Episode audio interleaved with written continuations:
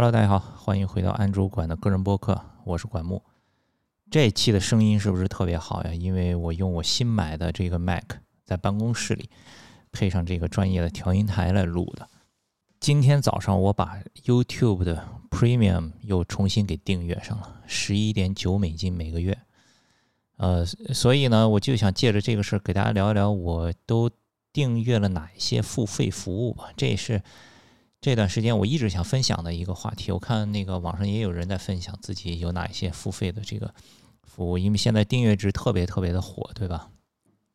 以前都是花钱买软件，花一次钱就行了，有可能你能升级个几次大版本更新还得交钱，但是也不至于像现在这样每个月交钱，每个月交钱。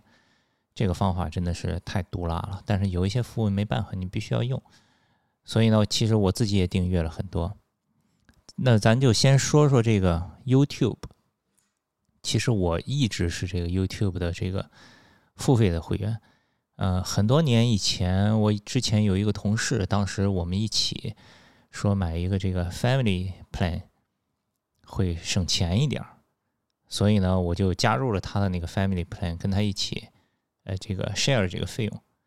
但是好像就是只付了一年还是两年的钱，后面就忘记了。呃，自己用的还挺爽。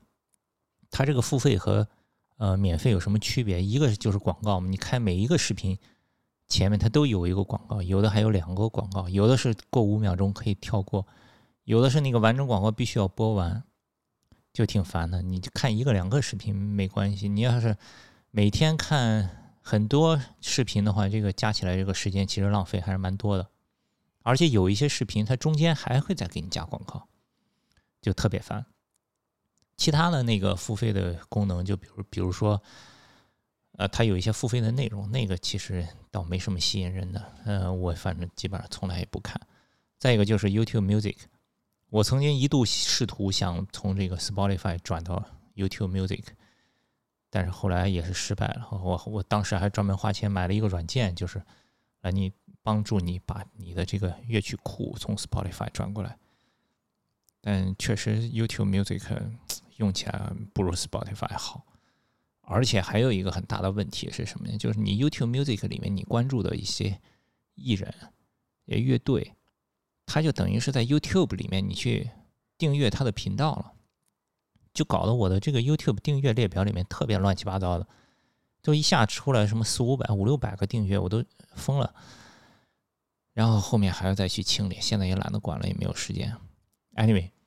就是，呃，我不是说一开始跟前同事在 share 这个，后来他也不跟我要钱，又过了那么多年，我想起来这事也不好意思的。呃，后来我找过他一次，他说：“哎，算了算了，没多少钱也。”所以呢，前一段时间我就把它给停了，我就退出了他的那个 family plan 了。我想，也别老占人便宜，对吧？我就退出来了。退出来以后，自己想订阅的时候，一看，哇，一个月十一美金，还蛮多钱的。后来就没再订阅。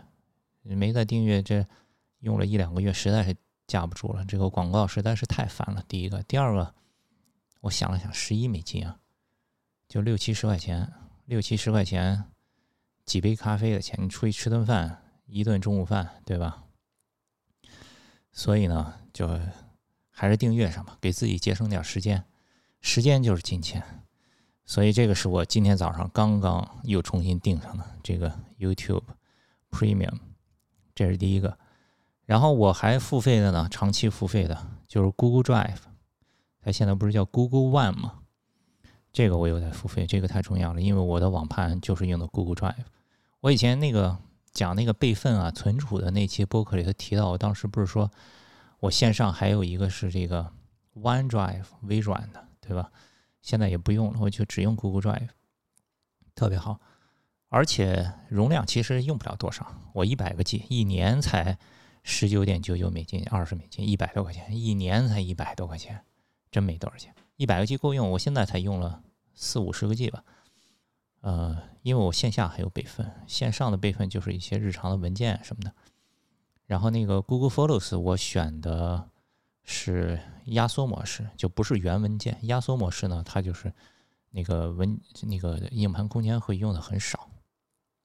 所以，呃，我现在就是 Google Drive 一百个 G，一年二十美金，Gmail 里头也没多少，你就及时看一看有没有那种特别大的附件，特别大的附件你把它删掉。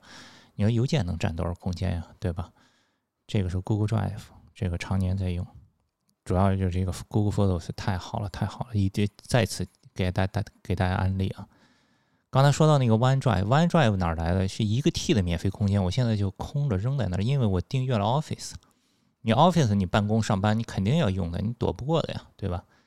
以前 Office 花钱买的，现在也给学坏了，为啥？也是这种订阅。这个是一年三百九十八人民币，三百多块钱。呃，Office 你订阅了以后，他给你送一个 T 的网网络空间。用过一段，也也停了，也不用了。你左一个网盘，右一个网盘，没有必要，就是就集中在一个就可以了。呃，然后就是我刚才说的 Spotify，Spotify 是稍微有点贵，一个月九点九九，但是这个也得得用啊，得听歌呀，对吧？而且你用了一段时间以后，你的喜欢的这个歌曲啊，你的 playlist 呀，也都在上面，所以这个就也停不下来，也是继续用。我没有用那个 Apple Music，我以前有用过，就后来就停了，我觉得不好。Apple Music 还是没有 Spotify 好，Spotify 快平台更好一些。不管你是 iOS、Android、Windows、Mac 什么的网页，就特别方便吧。而且它的界面也更好一点，曲库也也也肯定是足够足够的。这个是 Spotify，下一个就是视频了。那我订的 Netflix 得订啊，九点九九美金一个月。Disney Plus 家里有小孩也得订啊，六十美金一年。这个主要是想让小孩看一点高质量的内容，不想让他一打开就是什么喜羊羊啊，什么那些什么有一个什么东北狗熊啊，什么看那种东西。所以家里订了 Disney Plus 和呃 Netflix。小朋友在家如果想看动画片的话，就打开给他们看一点高质量内容，好的内容。呃，从小给他多看一点好的内容，把他的品味给培养好，对吧？呃，Disney Plus 确实挺好的，我自己也经常看。他不是你成人也有那个星战的系列，他们最新出的曼达洛人啊什么的也挺好的。新的儿童的动画片，隔一段时间就会有一个新的大片出来。这个都是我们呃每个星期五晚上是家庭的 Movie Night。然后小朋友也都等着，如果有新的这个儿童的动画片出来，他们也都特别开心。HBO 之前订过一年、两年，后来也停了，因为看的时间太少了。就是其实 Netflix 和 Disney Plus 基本上我们家里电视打开的时间就不是很多。嗯，那个 HBO 当时订是因为要看那个《How to with John Wilson》这个纪录片，已经出了两季了，特别特别好。如果你们有兴趣的话，可以去看一看。一个纽约的摄影师就拿着 DV 在街上整天转，抓拍各种偶然的瞬间，然后配上精彩的文案给大家讲故事。尤其是第一季、第二季，我觉得都不如第一季好。这个拍的人太好了。当时为了看这个，然后我去订了，呃，后来就停了，因为看的太少了，觉得不划算嘛，对吧？也是一个月也九美金。而它现在有两个档次，还有一个十五美金的是完全没广告的，九美金那个有广告，反正也还行吧，不像 YouTube 那么多，而且都是他们站内的内容的广告，所以还好，所以我就定了九美金的。但是最近这段时间，我为什么把 HBO 又重新订回来了？也是因为为了看两个片儿，一个是我特别喜欢的那个 Channel Five 的，呃，那个那个那个 Andrew 他。跟 HBO 做了一个纪录片嘛，叫《This Place Rules》，我想看那个片儿。然后另一个呢，我一看土摩托推荐了一个剧，我在微博上有分享过，《Somebody Somewhere》，讲的是美国的一个呃脱口秀一个喜剧演员，一个女的，她回到自己的老家，在老家的时候，她编了一个剧，就是自自己的家乡。我在微博上还说这个剧特别像是美国的乡村爱情故事。你看，都是喜剧演员，赵本山也喜剧演员，他拍的也是东北家乡农村的事儿，对吧？那个那个美国的喜剧演员呢，他那个也是美国的大农村，就挺好玩的。那那个剧我真的很喜欢，也很推荐。我为了看这两个，然后把 HBO 也订回来。订回来以后，最近好像有一个特别热的，叫叫什么名字我忘记了，就是一一个游戏改编的剧，就是讲那个什么世界末日的那个，我看了第一集都没看下来，但是好多人都说好看，不等我有时间再看吧，确实也没时间看那么多剧。呃，这三个就是我订的这个看视频的，国内的看视频的，我订了哔哩哔哩大会员，嗯，这个大会员每个月十五块人民币，倒不是为了在大会员上看剧、看看电影，主要是。工作需要，因为我们的滑板的频道在哔哩哔哩上有频道，也需要更新啊。这个你工作需要，你这点钱就别省了，对吧？你肯定也得订阅上呀。这个是国内的，国内的其他的就都没订，爱奇艺啊、腾讯啊什么的全都没有订。我腾讯视频我就看那个脱口秀大会看过，而且他那个付费的。就新的出来你不能看，你得等好几天才能看，那我就等呗，对吧？咱又不着急，所以我都都没交钱，嗯，不值得交钱。呃，说到 Netflix，正好我再推荐几个，我我最近在 Netflix 上看体育类的纪录片，特别上瘾，看了好多。之前看了一个 Last Chance You，就是最后一次上大学的机会，就是讲美国那些高中生啊，练体育，通过体育。获得上大学的机会，那个纪录片特别特别好，拍的特别好。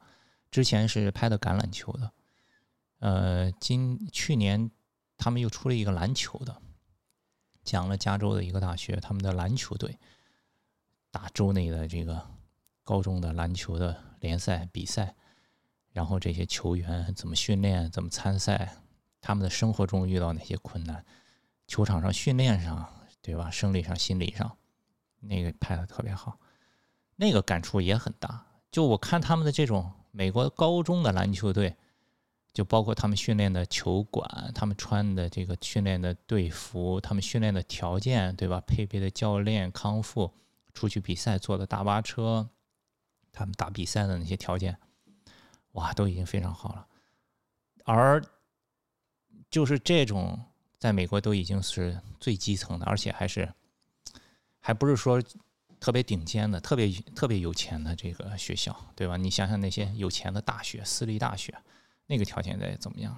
这就难怪为什么 NBA 水平能如此之高。这个是 Last Chance You 特别好，是一个剧，它是分成很多集。然后另一个呢，前几天我不是还发微博了吗？是有一个体坛秘史系列，就是 Untold，它是它这个系列里。拍了很多运动，其中拍网球的这个，因为我从去年开始学打网球的，练网球，所以最近网球的东西看的也很多。这个 Breaking Point 人生破发点就是讲的美国前全美的冠军那个 Andy 和 Marty 他们两个兄弟，不是真的兄弟哈，从小一起玩，一起长大，一起打球。后来先是 Andy 打的好，他拿了这个全美的冠军。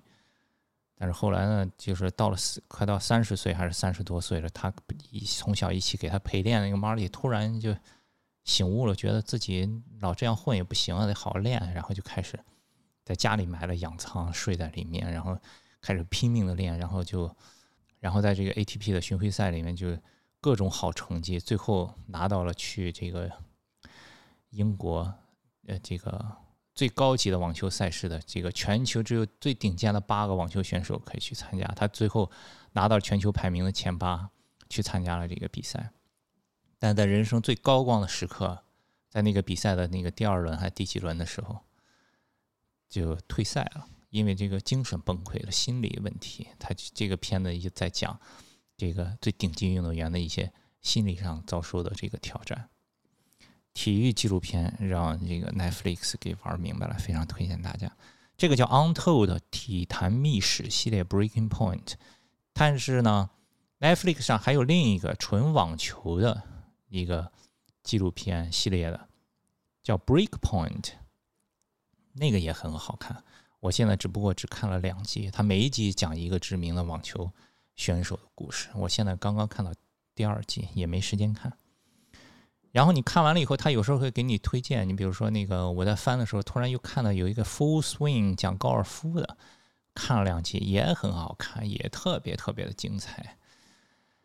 尤其第一集讲的这个高尔夫这个球手，参加这个呃比赛最后一天的时候，落后七杆，一共十八洞，最后他硬是打这十八洞把七杆追回来，最后加赛拿了冠军。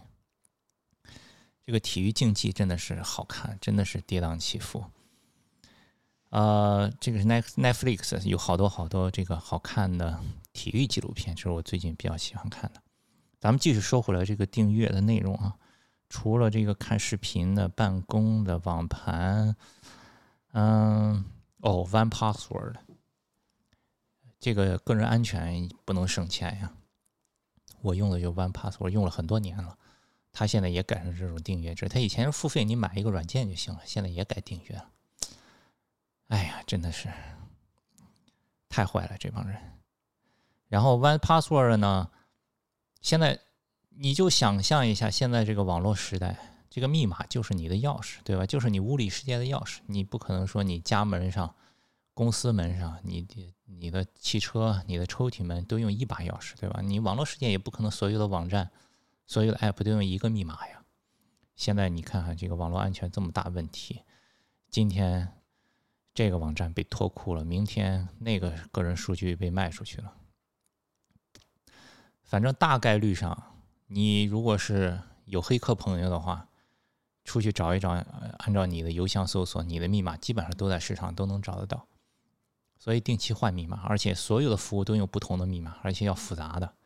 我现在基本上就每一个网站、每一个 App 都用不同的密码，都是十二位的。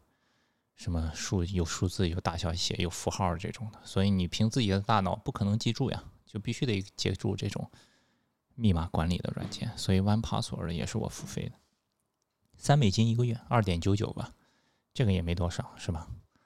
三六一十八，二十块钱人民币一杯咖啡一个月的价格，确保你的数据安全，这个很值得。另一个就也是干活要用的 Adobe。Adobe 我买的就是最便宜的，也是平时最常用的。它有一个叫摄影师套装，里面就包含了 Photoshop 和 Lightroom，这就够了。对我来说，Illustrator 偶尔用，但那就算了吧。到时候实在用的时候，就找设计师朋友来帮忙就好了。Photoshop 用的比较多，Lightroom 是我觉得我会用的比较多。实际上，说实话，真的用的很少了。现在相机都不用了，你想想还用什么 Lightroom？给自己留一点遐想的空间，留一个美好的愿望就罢了。这个是香港区五十八港币，就五十块钱人民币吧，一个月也还好。嗯，还有什么呀？哦，还有一个我特别不喜欢，但又不得不交钱的百度网盘。因为你工作呀，对吧？有的时候你做完了片子要交活儿，大文件的这个大数据要分享给甲方、给客户。或者给你和你一起工作的人，还是得用百度网盘。你不用，人家用，人家给你发过来，你要不要下载？你要下半个小时，还是要下一分钟，是吧？这个确实是被逼无奈。这个也是没办法。之前有一个叫奶牛快传 Call Transfer，刚出来的时候也很快，用的也很方便。但是后来，你这种网盘类的，只要你体量大了，这个数据量大了，都没办法，都要。面对一个这个速度下降的问题，这个谁也躲不过，所以这个是百度网盘，也是我付费的一个服务。嗯，然后还有一个就是跟这个服务就没太有相关了。我还有一个就是自然之友，这是国内的一个环保的组织，也历史很久，也有三十年了。今年我有给他们做这个月捐人，每个月一百块钱就自动从。呃，信用卡或者你的这个微信啊什么，它来扣款，它自动扣款，每个月自动扣款，定期的会给你发一些邮件，他们最近在搞什么活动呀，有哪些新的进展呀等等的。自然之友，嗯，非常好。我是怎么知道自然之友的？是听那个帕拉高尼亚他们的播客电台有一期里面在聊的，讲讲是请的这个自然之友的人来做客，那期我听特别好，然后我就去他们的公众号，嗯。成了月捐人，这个也有捐了得有两年了吧？嗯，基本上就这些。目前每个月订阅的、掏钱的，差不多就这些服务了。嗯，大家也可以在留言里头分享一下你们都有哪些付费的这个订阅服务，你们怎么看这个订阅制和以前的这种一次性买断的这个服务？比较喜欢哪一种？可以讨论一下，好吧？那我们今天先聊到这儿，下期再见。